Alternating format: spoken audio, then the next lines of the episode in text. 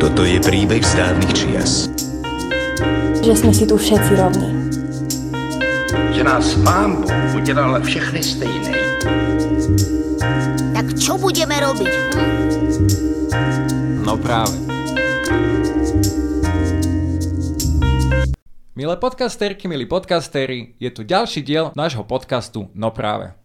Ľudské práva sú jedným zo stavebných pilierov Európy, pričom rovnosť, nediskriminácia, diverzita a inklúzia sú jej základnými hodnotami. Aj napriek ich samozrejmosti sú tieto pojmy však mnohým, najmä mladým ľuďom vzdialené a život v Európe pre nich znamená niečo úplne iné. Prednedávno sme sa zúčastnili na krste knihy Európa v kocke, na ktorej príprave sme sa trochu podielali aj my a prispeli tak k tomu, aby Európska únia nebola tak vzdialeným pojmom. Je mi preto veľkou cťou, že pozvanie do dnešného podcastu prijal autor tejto knižky Marko Nemet, ktorý vo svojich 16 rokoch nesie štafetu novej generácie Európy. Marko, ahoj. Ahojte, ďakujem za pozvanie. Mladí ľudia majú dnes tendenciu odísť zo Slovenska. Ty si zatiaľ ostal. Prečo?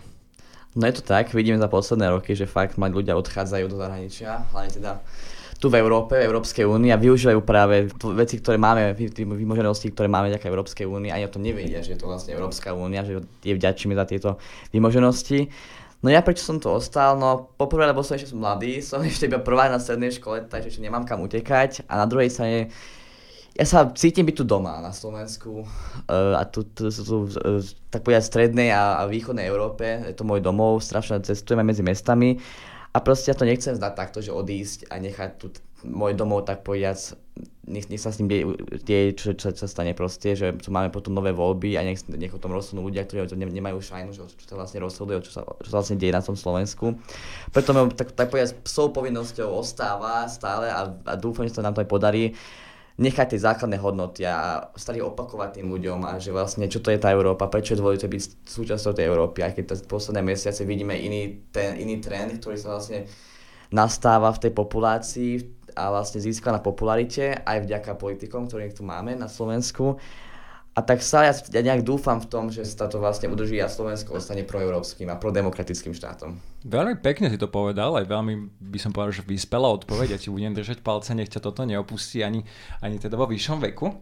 A na krste tvojej knihy si povedal, že téma Európskej únie je mladým v tvojom okolí veľmi vzdialená. Ako vnímajú mladí ľudia okolo teba tému ľudských práv? Spájajú si to s hlavnými piliermi Európskej únie, alebo sa aj medzi mladými tento pojem vyprázdňuje, ako to vidíme v posledných uh, mesiacoch, rokoch? Ja by som to tak nevie kategorizovať vlastne, lebo v mojom okolí, čo sa rozprávam s ľuďmi a s kým sa poznám, tak je to strašne zaujímavé, lebo vlastne ja sa pohybujem v kruhoch, ktorí sú pojmy ako ľudské práva, ako sloboda, ako demokracia, samozrejmosť, asi ich pripomínam každý deň, ale potom idem do, mie- do miest, proste cestujem po Slovensku, po Maďarsku, po iných štátoch a vidím a počujem to vlastne, že to nie je taká samozrejmosť, ako si všetci tu myslíme vlastne, tak povedať z Bratislave alebo v tých, týchto kruhoch. Tak práve preto vlastne je povedať dôležité to pripomínať tým ľuďom vlastne, čo vlastne ide, čo to je vlastne. Ja som aj teraz nedávno dostal také otázky strašne že prečo vlastne tak strašne hovorím o, o ľudských právach, o, o LGBT komunitách a proste o vylúčených komunitách, ktorí nemajú také isté práva. Prečo vlastne tak povedať tlačím do tej témy, do tej sféry proste tým ľuďom do úst a ja stále hovorím, lebo stále je toho málo keď pozrieme sa iné štáty proste a nič sa na tie posledné roky nedialo. Je to možné už trocha, ako tá popularita, rastie vlastne tá popularita týchto tém, čo je ako super perfektné konečne po tých rokoch, ale stále je toho málo a proste tých, tých odlahlých miestach na východe, na strednom Slovensku, to je stále ešte nepočuť a nie o tom stále reč taká, ako by mala byť. Prečo si to myslíš, že to tak je na Slovensku, že sme si tú slobodu ešte neosvojili, keď sa te môžem takto na mieste opýtať? No plne to akože môžeme trocha do, do histórie, do dejepisu troška, lebo keď si pozrieme na iné štáty, tak fakt tá premena trvala desiatky rokov, kým sa prispeli do, do tej podoby, akú poznáme teraz, ten terajší západ. A u nás to začenie do Európy bolo strašne rýchle za 10 rokov vlastne, alebo za pár rokov sme sa dostali vlastne do Európskej únie, do takých orgánov, ktoré nevedeli, čo to, čo to vlastne znamená, čo robia, aké kompetencie. A zrazu sme boli členmi a nevieme, čo vlastne. A práve tam bola asi chyba, že tá, to vysvetľovanie tým ľuďom zlyhalo. A keď si pozrieme na tie tendenčné krivky vlastne, po roku 2004, po vstupe vlastne sa už nehovorí o Európskej únii a vlastne aké výhody vďaka nim máme a čo sme vlastne získali po tom vstupe. Ale predtým sme videli obrovskú kampaň za Európsku úniu a pomocou Mik- Mikuláša Zurindu a podobných ľudí, čo bolo perfektné vysvetliť tým ľuďom, že prečo je dobré sa dostať do Európskej únie, aj keď tam, tam skoro zlyhalo to referendum. avšak potom tie témy nejak ostali bokom, proste neboli dôležité, lebo prišla kríza, jedna kríza za druhou a tá Európska únia nejak zaostala proste tam šuflíku a ostala nedôležitou témou pre, pre vládu, pre politikov. A tam to je najväčšia chyba práve, že to nie je téma dňa. No aj trochu teda sme, sme si všimli, že veľa ľudí z týchto menších miest tú slobodu neberie inak a vstup do Európskej únie neberie inak ako ekonomicky, možno to, to humanitne, ako by sme to my nazvali, to bol tak, taká vedľajšia kolaj a práve vidíme teraz uh, posledné týždne, mesiace, ako sa práve tieto hodnoty rovnosti a, a teda tie európskosti posilňujú. Um, bohužiaľ nie z úplne skvelých dôvodov. Únia spolu s ostatnými medzinárodnými štruktúrami prechádza posledné roky dosť ťažkými skúškami, kedy sa ich potrebnosť spochybňuje z viacerých strán. Si spokojný osobne s odpovedou medzinárodného spoločenstva na globálne problémy ako pandémia či vojna na Ukrajine, alebo je taký nejaký euroskepticizmus na mieste? No ja si myslím, že stále je to málo. Akože som veľmi euroidealista proste a ja tam stále vidím čo zlepšiť. Aj keď práve teraz to vidíme, že tá, tá vojna na Ukrajine to zniesla nový, nový dých vlastne do tej Európskej únie, že sme sa zase spojili, tak povediac. Aj keď teraz posledné news vidíme, že sa začínajú nejaké hádky, čo týka nejakých, nejakých uh, ropných embarg a podobne sa tam štáty zase uprednostňujú, že pre, čo je pre nich dobré a nie pre, pre celé európske blaho, tak povediac. Takže tam stále vidím, čo zlepšiť, ako to zlepšiť, no tak, v takomto svete žijeme, čo ti poviem na to, vieš, tak snažíme sa, ako sa len dá, aj keď no neviem, že čo, je, čo vlastne sa stane z budúcnosti, lebo fakt tie tendenčné krivky naznačujú pokles tej proeurópskej politiky. Hlavne sú tam tí noví populisti, ktorí nás netehajú do toho jadra Európy, ale práve od neho preč. A práve takým novým príkladom bola aj V4, vlastne do konca minulého roka, keď už vlastne nevidieť ten dôvod samotného vzniku, alebo samotný samotný plán to a vlastne ten nápad, tá myšlienka bola, že dostať do jadra Európy a práve posledné roky sledujeme od 2015. 16. po migračnej vojne, že už je to práve sa dostať preč z tej Európskej únie, čo vlastne aj vláda Orbána Viktora využíva práve V4 na, tento účel. Takže ja som dosť, dosť sa bojím tej budúcnosti, že čo, čo priniesie vlastne pre nás, pre východnú Európu, pre Slovensko aké vlastne, aký dopad to bude mať na, na celú európsku politiku. Trošku si by tak nakopol na ďalšiu otázku. Ako vidíš budúcnosť toho vzťahu Slovensko-Európa, napríklad aj vo vzťahu k ochrane ľudských práv?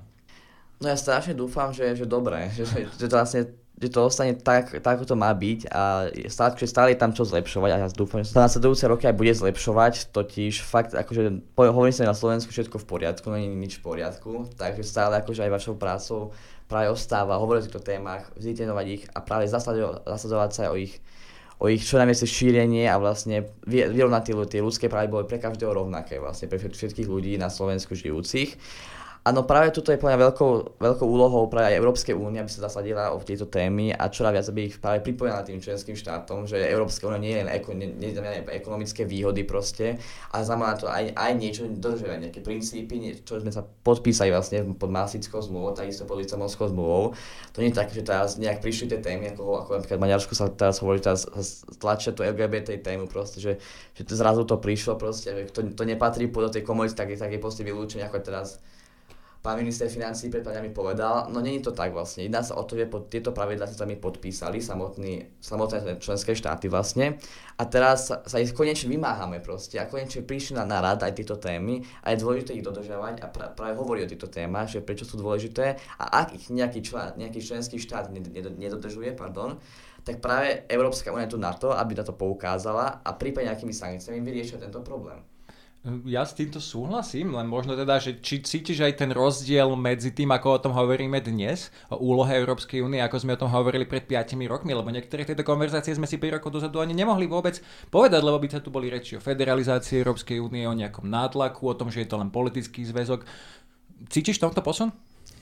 No ja cítim to obrovský posun vlastne aj vďaka konferencii o budúcnosti Európy, ktorá mm-hmm. sa práve teraz skončila 9. mája. A vlastne strašne málo ľudí o tom vie, čo je pre obrovská chyba.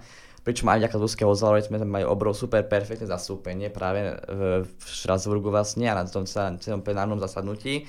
Totiž jedná sa obrovský projekt, ktorý Európska únia začala vlastne, ešte ten nápad bol po Brexite, keď vlastne bola otázka, čo sa vlastne stane s Európou. Bude vôbec Európa existovať? Práve vtedy prišla tá otázka, že treba niečo robiť a a nevieme, a nevieme ako, akým smerom sa vybrať a práve vtedy prišla otázka, treba sa tých ľudí opýtať na to, že čo vlastne chceme.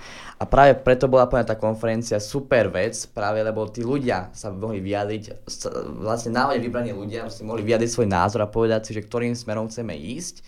A vlastne teraz sa čaká, asi to bude vlastne na, na asi v septembri, keď sa dozvieme vlastne od, od predsedničky Európskej komisie, čo sa vlastne stane s týmito výsledkami tej konferencie, či sa vlastne budú otvárať európske zmluvy, či sa otvorí nejaký konvent k tomu vlastne a mne strašne chýba táto téma v mediálnom priestore, takisto aj medzi tej spoločnosti, lebo jedná sa fakt o obrovské veci. Vlastne posledný konvent sa otvára, vlastne bola reč o nejakej novej európskej ústave začiatkom 21. storočia, vlastne tuším to bolo 2002 alebo tak nejak. A takto nejak, nejak ostala tá téma bokom. A teraz je tu nová možnosť, kedy sa práve vieme zasadiť o lepšiu integráciu toho Slovenska do Európskej únie a viac presadiť tie témy, ktoré sú dôležité, aby vlastne čisto ľudské práva, viac demokraciu dávať na pôvod, alebo tie sankcie dávať a vlastne zakročiť proti ľuďom, ktorí tieto naše základné hodnoty a myšlienky sú proti vlastne týmto hodnotám. A práve preto je plne obrovské chyba, že vlastne nehovoríme o tejto konferencii, ale o týchto výsledkoch vlastne v mediálnom priestore a nie, nie, nie taká dôležitá téma, ako by sme si mysleli. Čo si ty tam napísal do toho prieskumu? Áno, no ja som vlastne uh, sa strašne rád pozeral po večeroch, som aj kúkal nejaké, nejaké nápady od tých ľudí proste. No ja, ja sám som vlastne napísal si asi pár ľuďom som pomohol, že to, čo vlastne ide a ja sám som ani nechcel to veľmi stúpiť, aj keď som napísal pár, pár uh, myšlienok a pár hodnotení na to Future Europe, na tú stránku vlastne, lebo existoval taký online, online priestor, tak mal som tam pár príspevkov, ale iba takých, takých takých základných, že viac toho európsku demokraciu, nejaké ná, konkrétne návrhy som tam tiež spolu s právnikmi dával vlastne. Ale jedná sa o to, že ja som, ja som tú myšlienku sa snažil rozšíriť práve medzi tú moju komunitu vlastne, že sa takto vôbec niečo deje, lebo tí ľudia som aj nevedeli, že takéto existuje vlastne a že sa vôbec volia ľudia do Európskeho parlamentu, nie že, že nejaká konferencia to existuje. Takže moja úlohou bola práve toto, že rozšíriť to práve medzi tých mladých ľudí, túto myšlienku tej budúcej Európy, lebo strašne málo ľudí si myslí, že vlastne ani, ani nemyslí o tom, že aká bude budúcnosť Slovenska. Vlastne, či je dôležité patriť do tej, na ten západ, do tej Európskej únie, alebo je vlastne tam to jedno a proste budeme, budeme tu len tak. No to není takto ľahko, proste žijeme v nejakom spoločenstve, na nejakom území, kde práve vidíme, že Ukrajine, Ukrajine sa to nepodarilo sa dostať do Európskej únie, ako dopadla proste. A práve tu je strašne tak krehký ten, ten vlád, aký o tom ne, ne, nebudeme hovoriť, že fakt, že stačí jedna voľby, jedné voľby vyhrajú nejakí ľudia, ktorí nás môžu dostať do takých problémov, ako práve je v Ukrajina proste. A o tom strašne málo sa hovorí a práve tá mladá generácia to zabúda, lebo jedná sa o našu budúcnosť. Ďakujem veľmi pekne za túto odpoveď. Ja si myslím, že tú urgenciu, kto necíti teraz, tak by ju mal začať cítiť. Treba sa informovať o tom, čo Európska únia znamená, akou veľkou hrádzou proti nebezpečenstvám pre demokraciu to naozaj je. Treba sa o tom informovať stále z, z viacerých smerov a z, z čo najviac trojov Okrem Facebooku. Ale keď už sme pri týchto sociálnych sieťach, a to je to, čím mladí, mladí žijú, my sme ešte to zažili aj život bez toho, ale keďže tie informácie sú všade okolo na sociálnych sieťach, koho by si odporučil sledovať mladým na sociálnych sieťach, aby lepšie porozumeli Európskej únie alebo v prípade ľudským právam? Úplne super zdrojmi sú nejaké, nejaké mediálne správy, ktoré už sa už konečne naučili vlastne hovoriť to aj tou ľudskou rečou a prispôsobovať svoj content aj pre tých mladých ľudí, takže odporúčam sledovať Euronews, podobné európske portály ako Eurakty a tak ďalej. Práve na sociálnych sieťach, kde prinášajú práve tie správy takým normálnym jazykom a takisto, čo sa týka európskych tak tam je Zuzka Lozárova prináša super správy práve z, e, priamo z diania vlastne z tej konferencie budúcnosti Európy a takisto našich europoslancov, to je, majú tam fakt, že super content a informujú o svojej práci, že čo vlastne robia v tom Štrasburgu a Bruseli.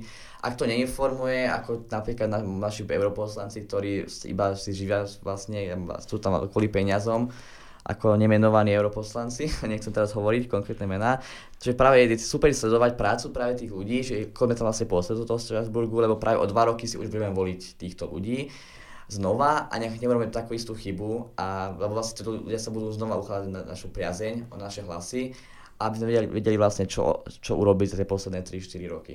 Takže ja odporúčam takisto sledovať, čo sa týka ľudských práv, tak Inštitút pre ľudské práva, ako ste aj vy, potom Human Rights League a tuším, že aj Nati Žigmundovo tam má super perfektný content. A teda aj, aj Inštitút pre ľudské práva, to je nezisková organizácia, my sme stredisko, ale aj náš môžete samozrejme Áno. sledovať aj inštitút, čiže čím viac zdrojov, tým lepšie, len si teda treba dávať pozor na to, že či tie ľudské Súhlasím. práva sú, nie sú len, len v názve. Áno, áno. Moja posledná otázka v tomto rozhovore. Čo pre teba znamená byť Európan? No je, pre mňa Európan znamená byť niečo, byť členom niečo veľkého, čomu ja strašne vďačím vlastne každý deň som tomu rád, že sme členmi Európskej únie, členmi Európskej rodiny vlastne ako Slovensko, ako ja samotný. Totiž vďaka nej máme obrovské výhody, ktoré si vôbec neuvedomujeme. Aj keď sa jedná nejak ekonomické, proste pre nás ako mladých ľudí, že vieme cestovať bez hraníc, tak povediať. Máme obrovské vymoženosti, čo týka školstva a podobne. Pre mňa Európanom znamená uznávať vlastne a vyznávať tieto hodnoty, ktorými sa my sami podpísali. To je dôležité poviem opakovať, že tie hodnoty neprišli zrazu teraz posledný rok, ale tie hodnoty boli zakotvené už v samotnom v samotnom Šumanovom dekrete. To není také, že teraz to vymyslel a pred 50 rokmi už ten, ten nápad tu bol a vlastne, že dodržovanie slobody, demokracie, ľudských práv je ten základ, bez ktorého sa nemôžeme pohnúť do budúcnosti a nemôžeme hovoriť o nejakej spoločnej únii, keď v rámci tej Európskej únie sa tieto hodnoty porušujú tak pre mňa znamená byť Európanom práve toto, že držať sa tých princípov, tých hodnot a snažiť sa ich fakt presadiť a hovoriť práve tým mladým ľuďom. Ďakujem veľmi pekne za túto odpoveď. Pre mňa bude, možno tak na záver poviem, že pre mňa bude Európska únia spoločenstvom lepším vtedy, keď bude hľadiť, keď sa budeme pozerať na to, akú rovnosť a akú dôstojnosť má ten najmenej rovný, najmenej dôstojný člen tej spoločnosti. A keďže tie rozdiely sú naozaj veľké, tak roboty je pred Európskym spoločenstvom naozaj veľa. Budeme držať palce, nech to vyjde, nech, nech sa posilní úloha ľudských práv a demokracie aj teda vďaka európskym štruktúram a snáď to priniesie niečo dobré na Slovensko. Ďakujem veľmi pekne za celý rozhovor, ja som si ho naozaj užil. Vidno, že s tým máš skúsenosti. Ďakujem ti za tvoj čas a ochotu prísť do nášho podcastu. Budeme držať palce v tom, čo robíš v rámci osvety a aktivizmu. Dámy a páni, milé podcasterky, milí podcastery, dnes sme sa rozprávali s autorom knihy Európa v kocke Markom Nemetom. Ja som Jakub Popík a toto bol podcast Slovenského národného strediska pre ľudské práva. No práve. Ďakujem pekne.